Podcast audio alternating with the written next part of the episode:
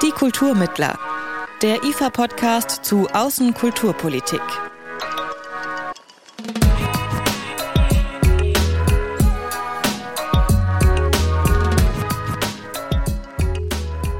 Welcome to a new episode of Die Kulturmittler, the I F A podcast on foreign cultural policy.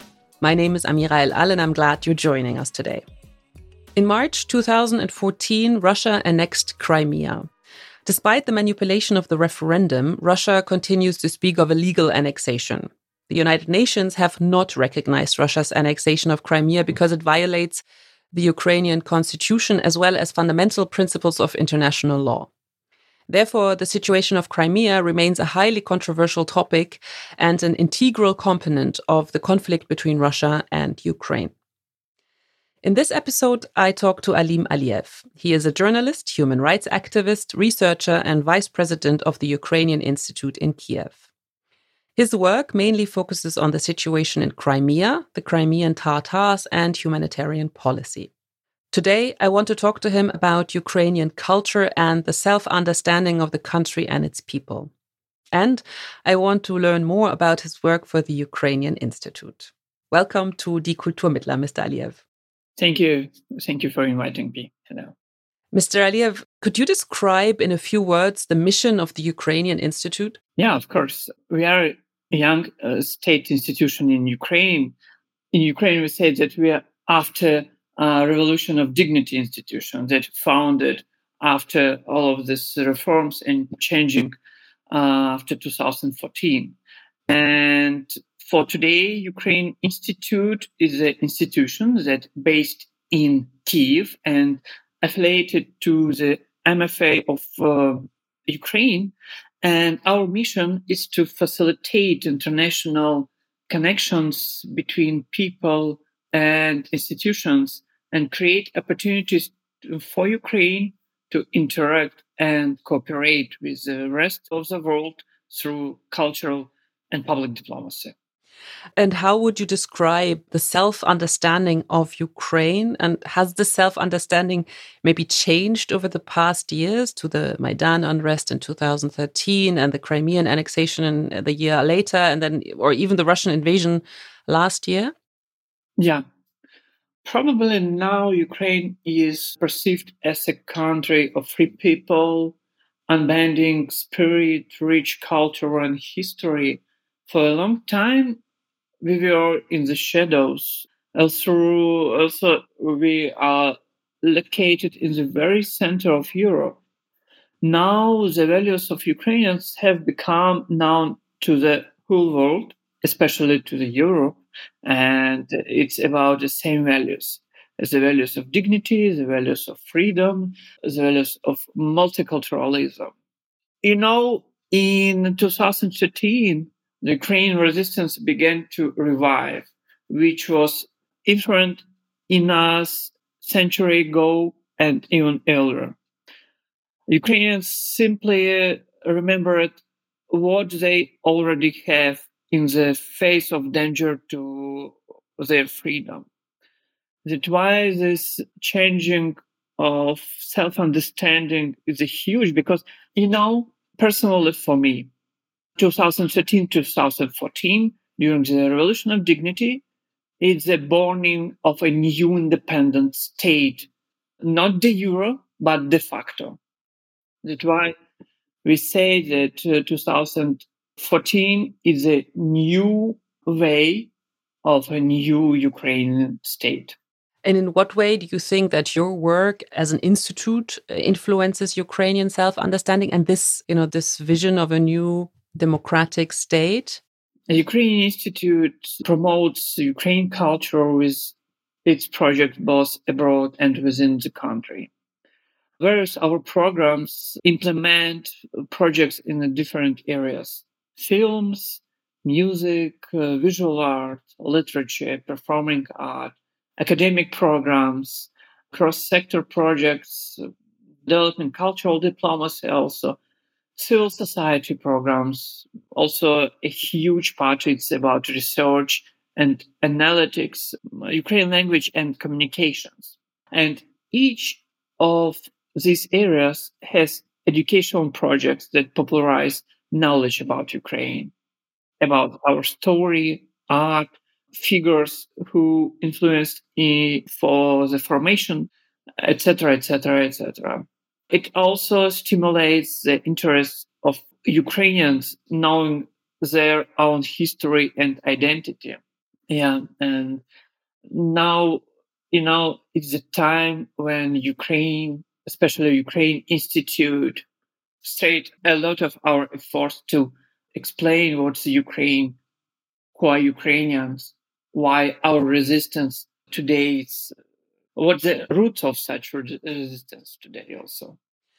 I found quite interesting what you said earlier, that for a long time, the rich Ukrainian culture and history was in the shadows, you said, if I quote you correctly. But now, due to the Russian invasion, Ukraine compulsorily became more visible to the world, even though the conflict between the two countries has already been going on for years.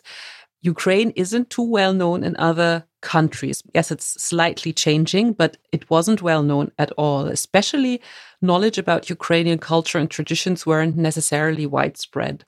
How is this possible thirty years after the Soviet Union ended? And as you said, you know, such a big country in the middle of Europe, you know, it's not like it's a small country somewhere at the fringes. It's quite, you know, in the middle of, of Europe, and it's a big country, and still it had this uh, lived in the shadows, as you said. The problem is that all these years, Russia has continued its active propaganda and colonial policy, using various opportunities, including the cultural sphere. Russia has actively employed its culture and cultural diplomacy for disseminating narratives and perceptions favorable to Kremlin among foreign audiences, especially uh, Western ones. We conducted a study of the cultural diplomacy institutions of the Russian Federation, which clearly demonstrated how the Russian regime spreads Kremlin's geopolitical and cultural narratives and fostered networks with the Russians and Russian sympathizers abroad through various organizations, proxy organizations and foundations, for example. Mm-hmm.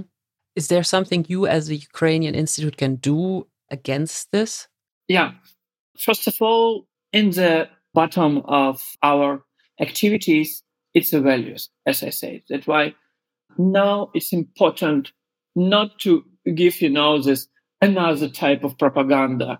It's important to describe what's the Ukraine and give uh, true information. And our cultural is our identity, uniqueness and nationality. And it's about thousand years old and contains our history, of course. And it is what makes every nation unique, of course. And Ukrainian culture, on the other hand, is characterized by the manifestation of freedom, love for one's land, and which is uh, sacred to Ukrainians. That's why, in such a way, for example, we defined what the Ukrainian culture, for example. And would you or could you say how the Russian invasion changed the international perception of Ukraine and the knowledge about Ukrainian culture? Is there is this in any way uh, measurable? Yeah, of course. Now we have a unique chance to be heard and seen. For a long time, Ukraine remained in the shadows. Now it has come out of it and got a voice. This change for us to show the world, the world our country, to be an equal partner in a civilized cultural world. And during last year, we have a lot of a lot of proposals to demonstrate Ukrainian culture, to make an exhibition, to make a conferences, to participate in panel discussions, because today this war, it's not only about Ukraine. Yeah, it's our common war, because this war about values, as I repeated before. And you signed the Sustainable Peace Manifesto Never Again two point oh with other Ukrainian intellectuals, uh, like, for example, Volodymyr Yermolenko, who has also been a guest in, in this podcast for the special episodes on Ukraine. This document describes a post-war vision of Russia and Ukraine. What does this vision look like? Can you tell us how you envision a world after this war ended? Yeah, yeah, yeah, yeah, of course, of course. Because this topic we talk, you know, we talk a lot about. Ukrainians is the first state and first community who want the peace. And we are confident in our victory. And we want the peace because for us, the highest value is the value of human life. And today, a lot of people died in a front line. A lot of people died in different cities and villages of Ukraine, just civilian people. But peace and the end of the war will come only after Russia fully withdraws from Ukraine, including Crimea and parts of Donetsk and Lugansk regions. An international special tribunal holds Russia accountable for its war crimes and acts of genocide, and reparations will be paid by the aggressors' country.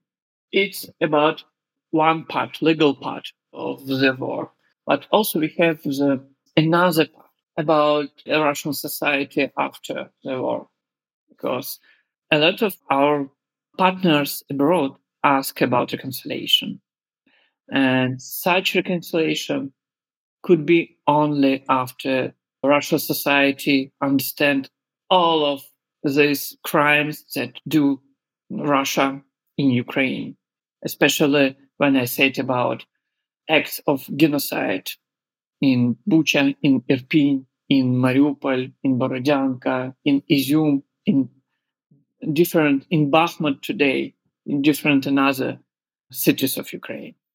But also for us, if we say it about Ukraine, about Ukraine culture, it's important. Now, you know, we have this time when we bring our voices to us.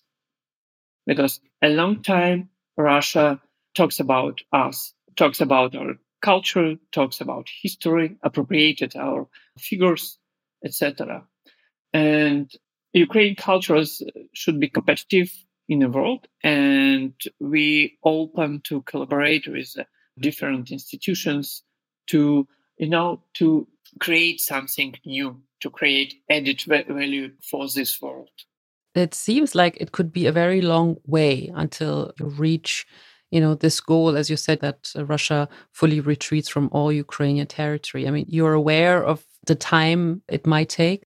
You know, last nine years, I'm I'm not only a curator and deputy director of Ukraine Institute, I'm also a volunteer. And not only last year, from the twenty thirteen, from the Maidan.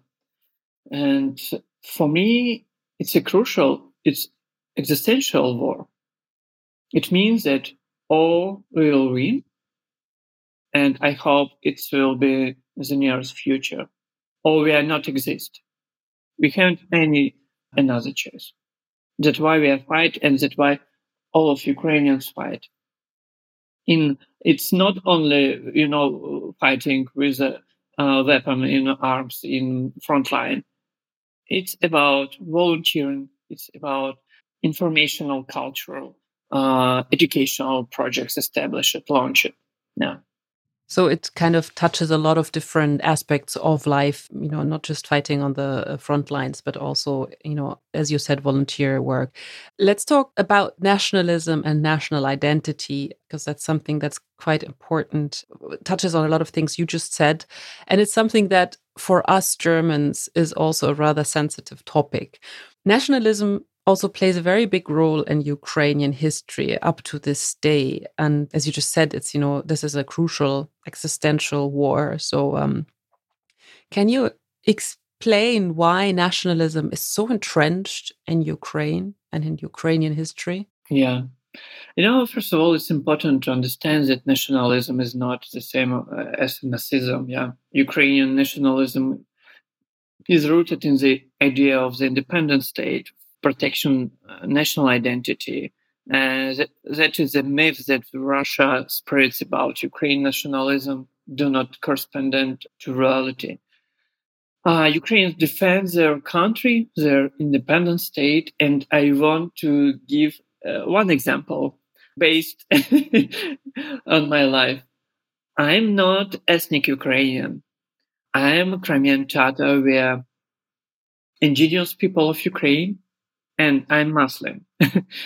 And, you know, when uh, I talk about Russia, about Russia myths and propaganda about nationalism, really, in Ukraine today, you know, we have really people with open-minded vision. thirty years ago, in post-Soviet Ukraine, it was really very orthodox people, you know.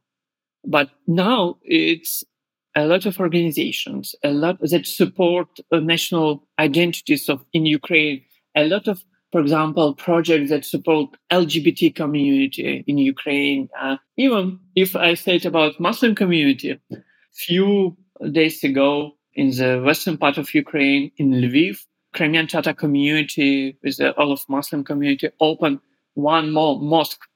And it's about topic of nationalism, yeah. I have a lot of uh, Jewish, my friends, that also say that nationalism in Ukraine, it's about patriotism. That's why I'm, as a Muslim, for Russians, I'm nationalist. Yeah, my Jewish friends for Russian are nationalists because we we have a dignity and we defend our own land.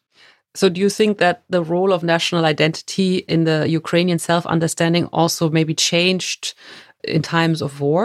Or did it change in particular in this last year? Yeah, you know, a lot of people, we are, we are united. This uh, full-scale invasion and full-scale war united all of the people with the different views and backgrounds.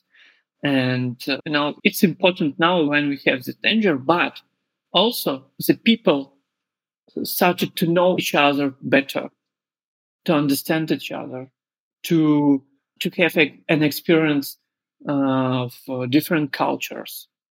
That's why, you know, we combined projects just uh, a few days ago. We had a tour in Germany in four cities, Düsseldorf, Köln, Hamburg, and Berlin, with the Crimean Tatar and Ukrainian music projects that name Yevshan Zilya. And it's about collaboration. And it's about Crimean Tatar Muslim culture and Ukrainian Christian culture. And it works very good. That's why it's one of the, our goals as inside of Ukraine, as uh, outside, to promote such projects, to give an understanding of uh, multiculturalism of Ukraine. This is quite interesting because you you said you're a Crimean Tatar and your research also focuses on the situation of Crimea. Due to the many changes of affiliation and governments, the development of a sense of belonging and national culture must have been influenced immensely and probably also difficult. Can you tell us what the current situation of the Crimean residents in general and the Crimean Tatars in particular looks like at the moment? In our days, all of Ukrainians are uh, experiencing war. And uh, this war has a personal dimension for each and every one of us. Today, for example, my friends or relatives with the weapons in the, their hands in the ranks of the Ukraine armed forces, or in temporary occupation in Crimea, or in forced migration, or in a captivity or in volunteer movement.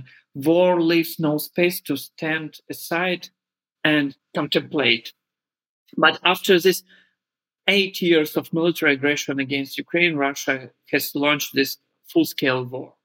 But I want to remind that all of started from Crimea. And my background is I'm a human rights defender also. And my colleagues documented near five thousand cases of human rights violations in Crimea during these last nine years. And uh, it's a variety, it's a whole spectrum of violations, from the religious and ethnicity ground to violations against freedom of speech. And uh, approximately eighty percent of Crimean political prisoners are Crimean Tatars. Yeah. But today, Crimea, after two thousand fourteen, has become a role model for the occupation of new territories in uh, twenty twenty-two, twenty twenty-three. From the creation of places of torture in basements, kidnappings of journalists and activists to attempt to hold so-called referendums. I call what is happening today in Crimea and in Ukraine in general is a new Russian colonization. Russia wants not only to conquer Ukraine lands, but first of all, to destroy Ukraine identity, our statehood, our right to free culture. And colonialism is about appropriation or destruction. There is no third. Now talking about memory, symbols, names, and peoples. And what does this mean? Just a few examples in Crimea. First of all, it's identity. For example, violations of the right of self-determination of indigenous Crimean Tatar people, and Russia authorities banned the representative body of Crimean Tatars, Majlis of Crimean Tatar people, and calling it an extremist organization. The leaders of Majlis, of all of Crimean Tatars, or in Kiev now, the persona non grata, or in prison, like Nariman Dzhelal, uh, first deputy head of Majlis of Crimean Tatar people, journalists. Uh, he's my good friend. Also, when we talk about identity, we talk about Crimean Tatar language. And today, Crimean Tatar language is listed as one of the disappearing languages by UNESCO. Only three percent of pupils in Crimea are studying in Crimean Tatar. To stop the language from disappearing, parents create private initiatives for learning the language, as well as speak it at home with their children. One more is about militarization. Crimea has turned from the touristic corner into a military zone where few ranks. Uh, it means that uh, the military equipment, regular army, and Russian security sources transferred from Russia to Crimea. But we have another side of militarization. It's militarization of consciousness. And from the child, for example, Russia creating Crimea some paramilitary organizations uh, that glorify military services and war among young Crimean people, the people. And last but not least, population replacement.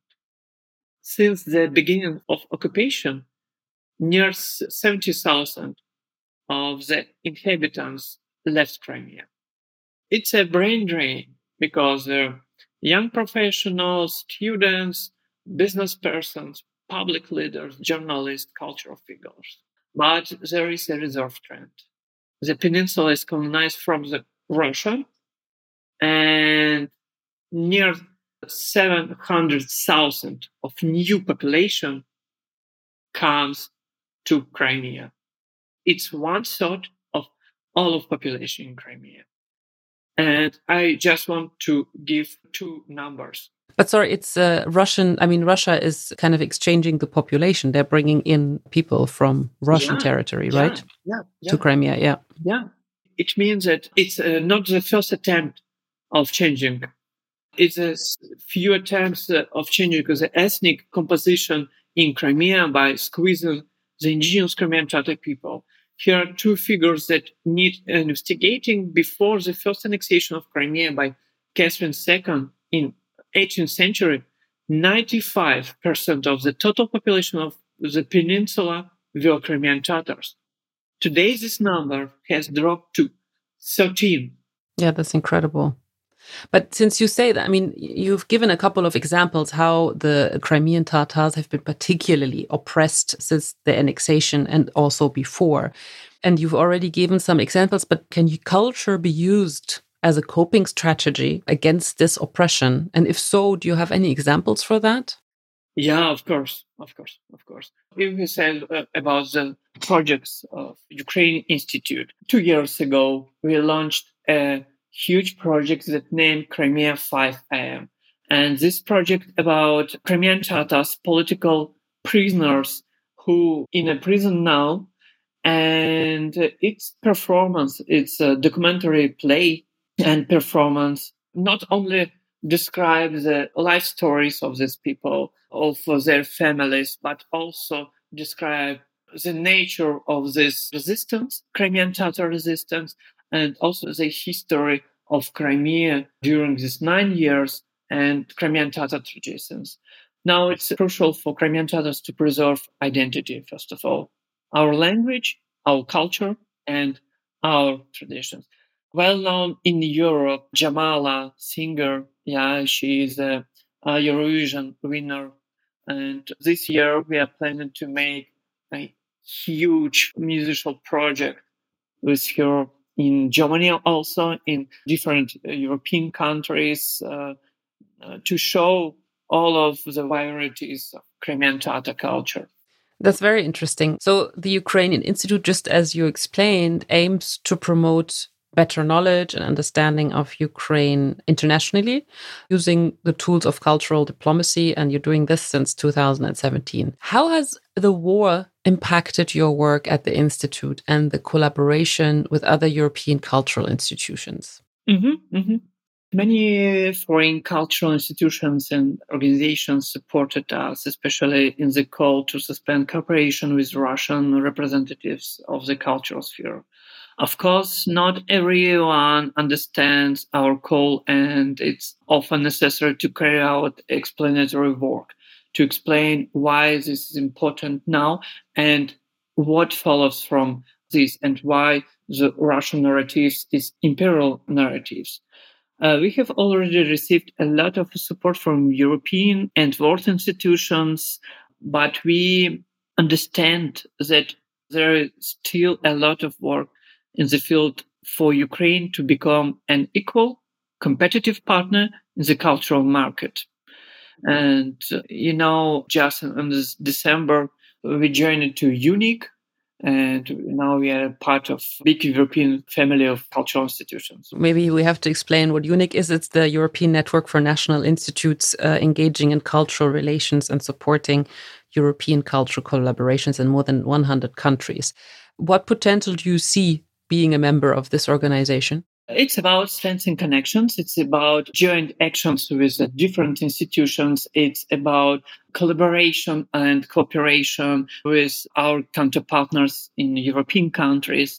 And also it's about, you know, two ways when we demonstrate Ukrainian culture and our partners demonstrate their own uh, cultures in, uh, for Ukrainians also.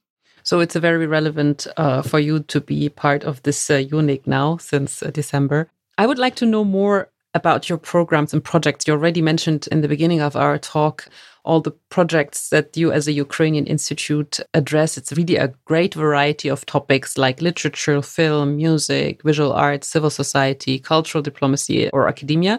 Which one of your projects would you recommend to our listeners to understand Ukraine better? I would recommend taking a look at all of our projects, since each of them has its own mission about function, of course, and you you can find these projects on our website. But for better understanding of Ukraine, I would recommend online courses about Ukraine. For example, Ukraine history, culture, and identities, and about uh, history of Ukraine culture and Udemy platform. Also, we have a course about Crimea and Crimean Tatars, our history and nowadays. We published the book, Ukraine, Food and History, and which we work on, and this first edition about Ukraine cuisine, culinary traditions, and it's a tie to our history about identity out of the geographical uh, futures of different regions of Ukraine. I also advise you to get, you know, to visit the website Ukraine dot U A, our joint project with the Minister of Foreign Affairs, with a lot of different topics of art, music, et cetera, et cetera, et cetera. There's lots to be found. A lot of, a lot of, yeah.